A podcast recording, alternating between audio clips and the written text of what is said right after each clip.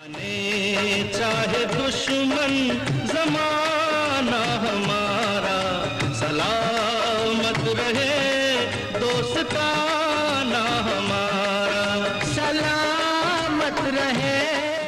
अपने दौर के जाने माने फ़िल्म निर्माता रहे यश जौहर ने अपने करियर की शुरुआत बतौर प्रोडक्शन कंट्रोलर की थी। अब वतन आज़ाद है। उन्नीस में आई सुनील दत्त की फ़िल्म मुझे जीने दो से उन्होंने फ़िल्मों में कदम रखा।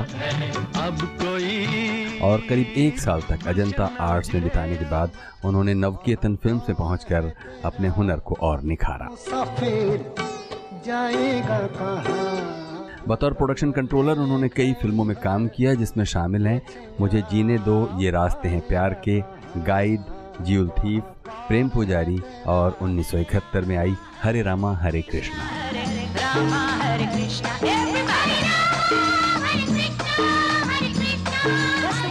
लगभग दो दशक फिल्मी दुनिया में बिताने के बाद आखिरकार उन्नीस में उन्होंने प्रोडक्शन और डिस्ट्रीब्यूशन कंपनी धर्मा प्रोडक्शंस कायम की जो आज किसी परिचय की मोहताज नहीं है चाहे दुश्मन 1980 में यश जौहर ने पहली फ़िल्म प्रोड्यूस की दोस्ताना जो बॉक्स ऑफ़िस पर सुपर हिट साबित हुई।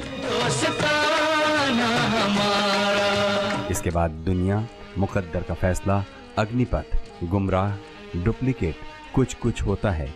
कभी खुशी कभी गम और कल हो न हो जैसी फ़िल्मों ने धर्मा प्रोडक्शंस को नई ऊंचाइयों पर पहुँचाया है। मैं विजय दीनानाथ जॉन। पूरा नाम? और मेरा नाम कांच का महल में रहने वाला कांचा सेठ है?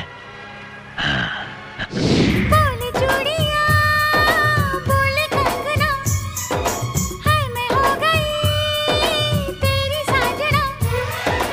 अपनी फ़िल्मों में पारिवारिक रिश्तों महँगे सेट्स और फॉरेन लोकेशंस के ज़रिए धर्मा प्रोडक्शंस ने मनोरंजन और कला की दुनिया में एक खास मुकाम हासिल किया है। जो है समा